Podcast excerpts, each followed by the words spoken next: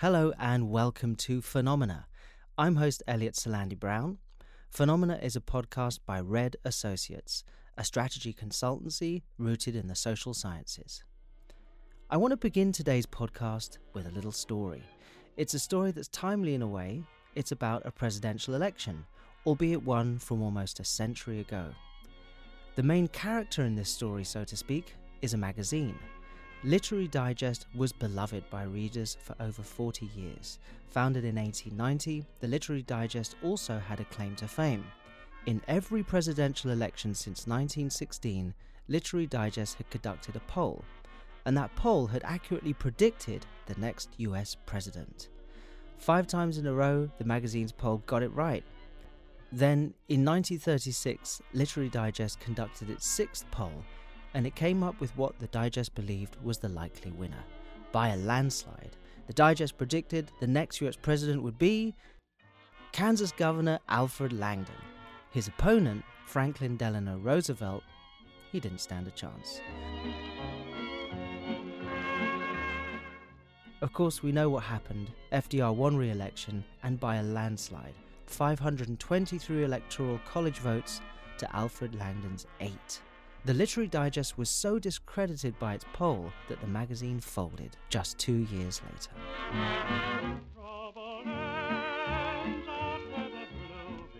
So, how did Literary Digest get it so wrong?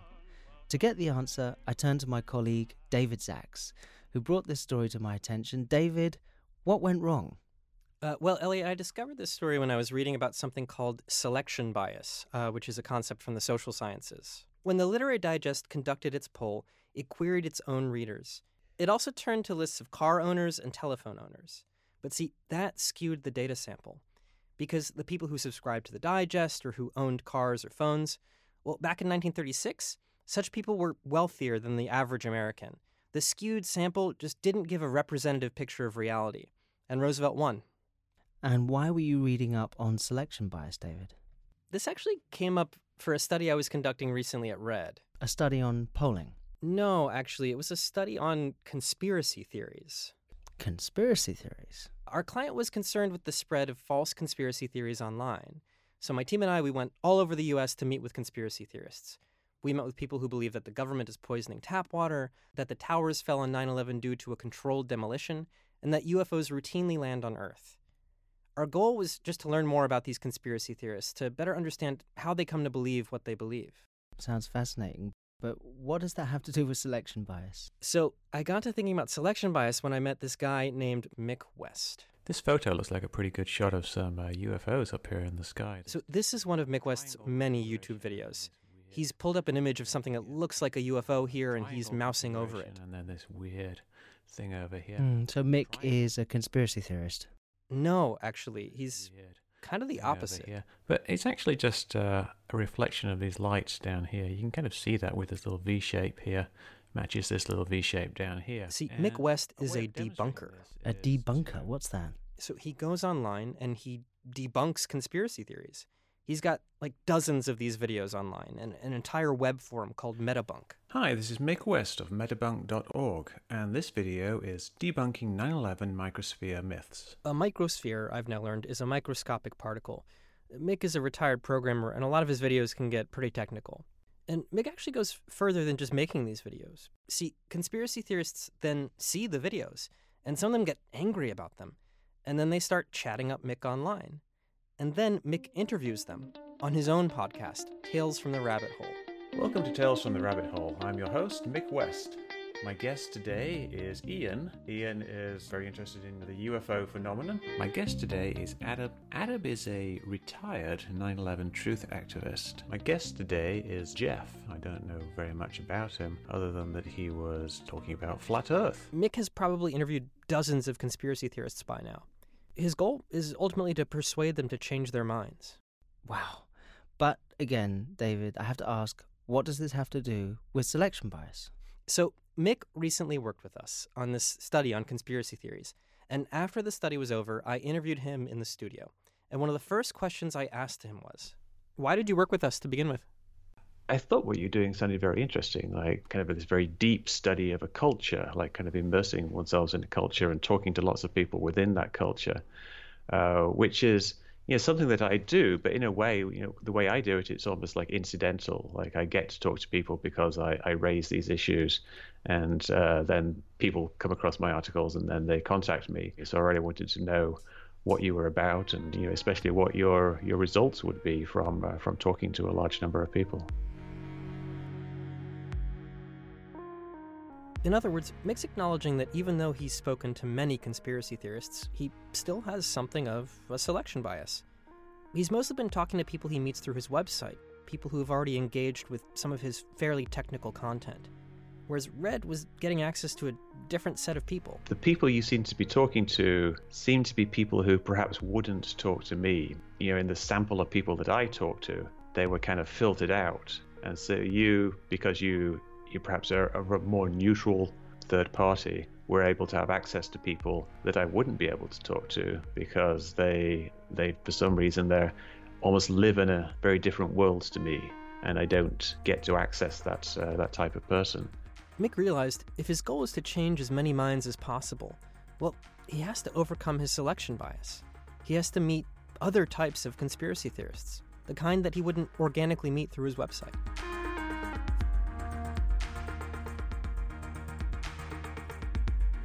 Okay, so I promise we'll get back to Mick West and his encounter with selection bias soon. But before we do that, we have to take a little detour. I have to introduce you to this other guy I met recently in his apartment in Brooklyn. Is this is this this on? He also has a British accent, so don't get confused by that. What, what do you want to be called in this podcast, first of all, if you'd rather not go Oh, by my name? real name? Oh, Thomas Joseph. He prefers to use a pseudonym. Who am I? Well, listen, I'm just a guy, so I'm not a scientist. So I'm just a guy. Tom is, well, he's one of those people Mick is talking about, the sort of person that Mick just doesn't get to speak to. Tom has been living in New York for 20 years. He works in nightlife. And I asked Tom what made him fall in love with New York, and he said it was the weirdness of the people. I remember just walking down the street with a friend of mine, and there was this guy. He had this like bunny outfit, these big bunny ears. And we walked past him and we just carried on talking. And she was like, "Oh, hold, hold on a minute. Are we just going to acknowledge that this bunny guy like walked by?" I'm like, "Yeah, yeah, whatever." It was just just New York. He sounds like my kind of guy. Yes, but you're pretty different. In fact, Tom says he's always felt a little different. I always felt that stuff was a little wrong, that stuff was a bit off. So I just had a feeling. See, Tom is a conspiracy theorist. Like, it's a central feature of his identity. And he's been that way for almost as long as he's been in New York. He's been that way since, well. Let's talk about September 11th, 2001. What do you remember from that day? I remember waking up to a show on WBAI, There is smoke coming from the north face of the World Trade Center tower. and then that's when it started. You know, I think I woke up and they were talking about the this. They were talking about the first one, and then the second one got hit while I was listening to it, and then, um, you know, we I got together with some friends. I got together with one friend who went tried to give blood, but there was like a massive, massive line. Like everyone in New York was trying to give blood. It was probably the day after 9 11, but I remember sitting on the couch and my roommate's girlfriend was sitting next to me, and we were just watching George Bush. The only way to defeat terrorism as a threat to our way of life is to stop it and destroy it where it grows.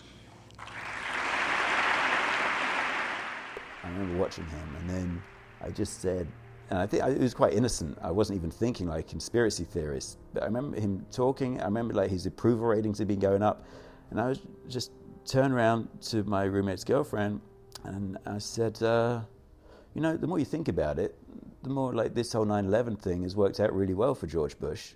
Immediately, she had an emotional reaction, kind of shouted at me, a little bit hostile. I can't believe that you would suggest that the, our government was responsible for nine. You know, basically say, I can't believe that you believe this conspiracy theory. I hadn't even really thought of that conspiracy theory at that point. point, and I think what she, what she said to me had the opposite effect on me.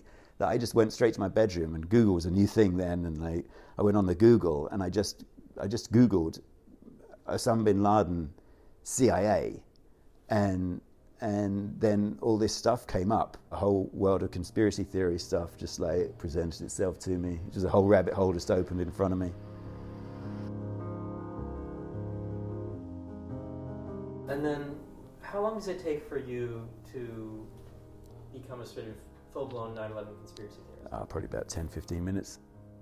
No, it was right away. It was like the, the, the volume of information available on that subject was mind blowing. But I remember right away, it had me. Right away, I was like, this is wow. Tom began visiting websites that suggested that Osama bin Laden was or had been secretly employed by the CIA. A whole alternate universe online began to open up for Tom. And he admits himself that the internet can become a tool for selection bias in a way, how easy it can be to enter a kind of filter bubble that only reinforces a certain worldview. Now, that said, Tom found a lot of the 9 11 conspiracy theories he read to be credible. 18 years later, he still finds them credible. So, David, tell me, how common are views like Tom's? About half of Americans actually believe some conspiracy theory, according to 2014 research out of the University of Chicago, and 19% of Americans believe in a 9 11 conspiracy theory. Wow. But the more I got to know conspiracy theorists, I came to understand why they believe what they believe. So, for Tom at least, it seems to come out of this deep need for the world to make sense. And the world just makes more sense to him if he can imagine some nefarious actors pulling the strings at the top. He explains this feeling by talking about a sci fi movie that I had never heard of. Have you ever seen that film, They Live? No.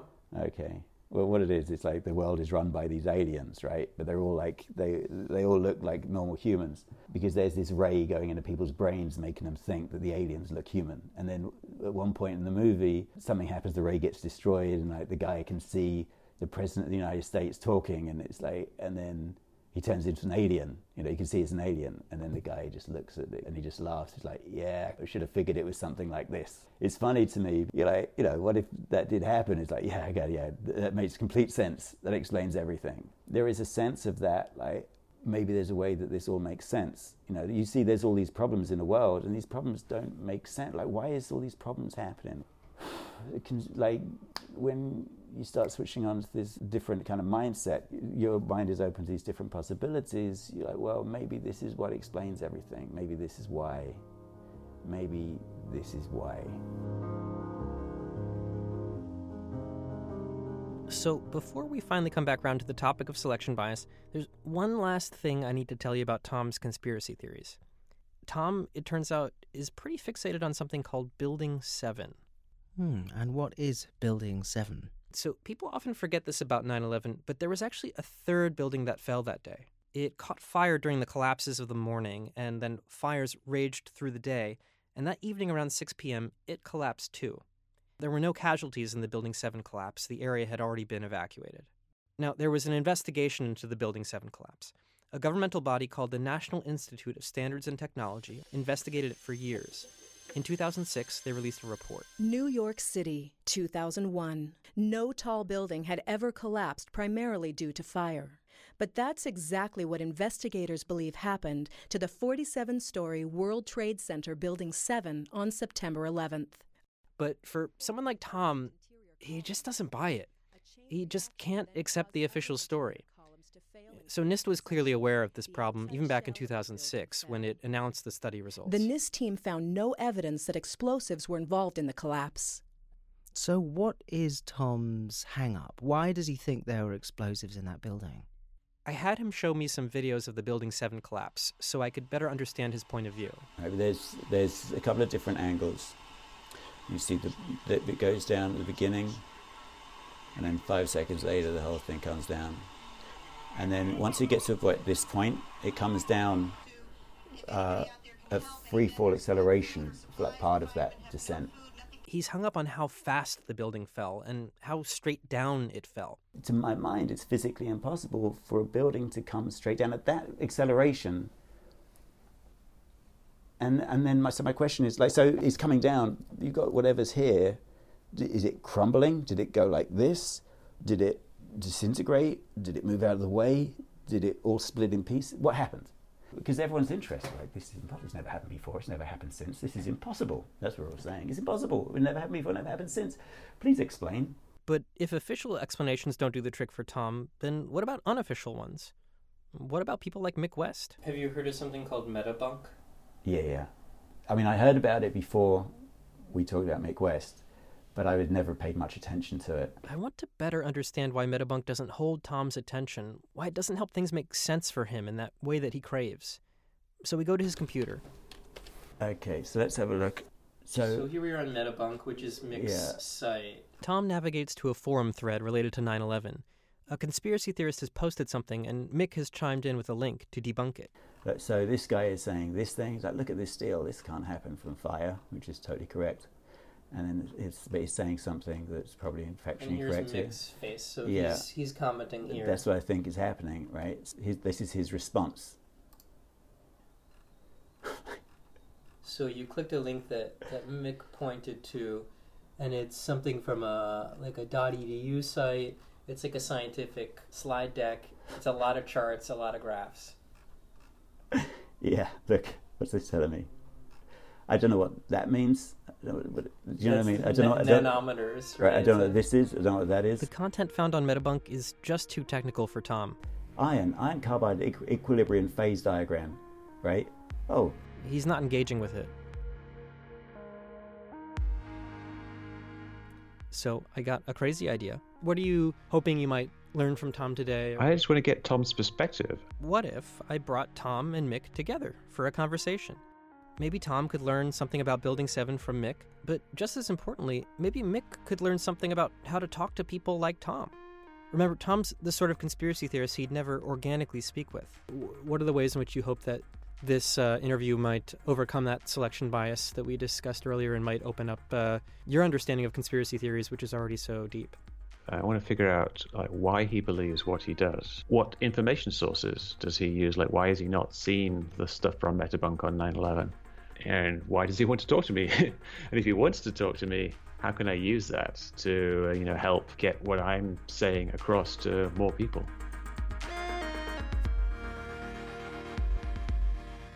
And then it was time. I met Tom in the studio and we Skyped in Mick, and Tom began. yeah, I probably know more about you than you know about me because you're kind of famous. But um, do you have any questions? do you have any questions? Yeah, no, do you have any questions I- for me? Uh, tell me, tell me a bit about yourself. Well, I'm originally from the UK, and Yeah. um, so I've been living in New York for oh, like probably over 20 years, maybe 22 years, I think. I was about to And- say, Conspiracy related meet and greets start like in other ones with small talk. Oh, I didn't realize you're in California. Yeah. Um, yeah. Tom went on to tell the story of how he went down the rabbit His hole. girlfriend. The next day, I was watching George Bush talking on the TV. The conversation was wide ranging until Mick brought it back round to the subject we agreed to focus on. Build, building seven. Like when did you first like you know hear about that as as, a, as evidence, and when did it become kind of convincing to you? Well, I'm sure I heard about it. You know, like the the thing with the BBC reporting it 20 minutes before it Oh yeah, happened. yeah, yeah. That definitely piqued my interest at the time. I was like, this is crazy. Just for David's benefit. Okay. Know about this one. So what happened was the BBC, like, oh yeah, WTC seven just fell down. They're reporting it, but in the background, WTC seven is still there, and then all the conspiracy theorists are like, how are you reporting this? How did you like? How are you reporting this before it happened? This did happen, and it is strange. But Mick is ready with an explanation. Uh, yeah, she she said that uh, you know it had collapsed, and she she later like explained they'd been hearing all day that it was going to collapse. Uh, because you know they'd, they'd withdrawn the firefighters from it and they'd set up a perimeter and there was reports that it might collapse and so you know from my perspective it seems like an understandable mistake in the confusion of the day I'm, I'm interested you know obviously you thought it was very suspicious at the time Yeah. Is Hmm. it suspicious? Yeah, but it, I think it's more suspicious in terms of there's one anomaly after another. Before 9 11 and after 9 11, there's never been another case of a building coming down at free fall or close to free fall speed due to just fire, right? Uh, not a tall building. No, they generally don't collapse from fire because people are fighting the fire, and they. Uh, yeah, I think about 9/11. Obviously, it was a very extraordinary set of circumstances. Building Seven wasn't just on fire; it had previously had a building fall against it and take out all the south side windows. Right. Uh, but yes, it was an extraordinary event. It is an anomaly, right? And it seems like a pretty serious anomaly. So it's like I say, there's one anomaly after another is like stacking up. I, and I think part of it comes down to um, really just persuasion.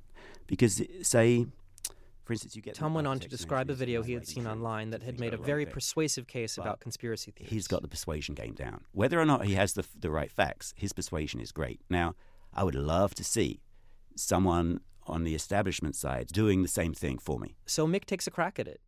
He tries to explain to Tom the physics of how Building 7 could collapse so suddenly and so straight down, just from fire damage alone. And once a column buckles, it's uh, you know you can just just imagine like something like uh, I don't know you take like a plastic ballpoint pen or something and you press down on the top. Uh, it's very very strong, and but if you keep pressing down, eventually at some point it's going to start to bend, and then once it's bended beyond a certain point, it's just like bam, the weight will go straight down. And that's what happened with the with the World Trade Center. So okay, so let's. I like that ballpoint pen analogy. That's good. But um, but you're talking about the outside of a ballpoint pen or the the inside. No, no, you- you're actually kind of talking about like a whole bunch of ballpoint pens. Like all Right. the ballpoint pens are the exterior columns. Of course, it's all the way complex stuff, inevitably, and though Mick does an admirable job of trying to explain it, I can just see he's not quite winning Tom over. When the conversation wraps up, Tom concludes, There's a series of anomalies that just persuade me to believe that that is more likely. Mick begins to realize to reach someone like Tom, he's going to need a different approach. So what would it take for you to not believe then? How how could that be resolved? I think like what we, I think it would be a, like a physical experiment in someone's back garden where they show us like how this buckling could occur. You know, even if it's a small section of the building, and you apply, apply a weight to the top, and you put the fire, and then you know you you heat it up to the same temperature, and like a series of Mhm. columns, and you show them buckling, and you show the thing coming down, or just a visual representation, a real world experiment would be very persuasive. And I'm not saying that would necessarily prove anything Right. either way, but to me, when it comes to, and really, I guess the, the thrust of my argument is about persuasion because I'm here to be persuaded, right? I'm a man on the street. I'm not a man of science. And right now, like as, as far as the arguments are concerned, the conspiracy theorists have, to my mind, the most persuasive case. So, but that experiment would help to shift, to shift it the other way. This is the crux of Tom's argument to Mick. He's saying, hey, for people like me, a highly technical explanation just isn't going to hold my attention. For people like me, show me something physical, simple, and clear, and then you might change my mind.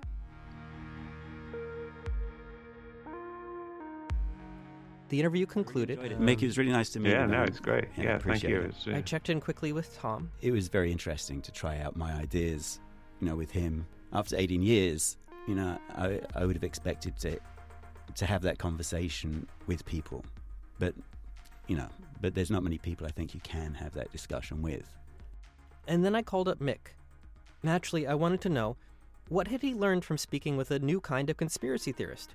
The most interesting thing for me was his kind of insistence on uh, perhaps getting some kind of uh, model demonstration and things like that, and how unconvinced he was by by experts. He seemed to be, uh, you know, almost just relying on his own perceptions. Uh, so it's it's like he has to see it to believe it. But that just kind of gives me some ideas as to how I could actually approach that type of person by making these kind of more accessible demonstrations.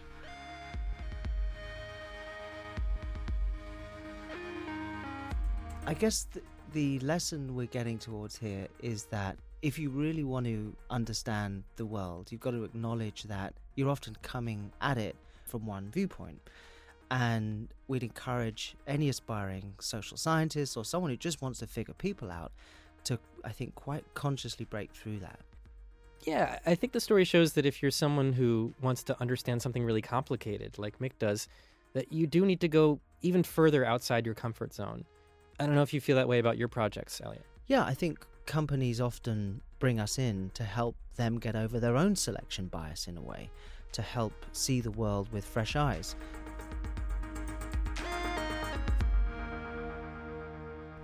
That was David Zaks, a senior consultant and now conspiracy theory expert at Red Associates in New York, and I'm Elliot Salandy Brown. Phenomena is a production by Red Associates, a strategy consultancy rooted in the social sciences. This episode was produced by David Zaks and Hailey Kong. Special thanks to Linda Hammers, Rebecca Park, Michael Marcusa, Brendan Muhar, and Joanna Zhang.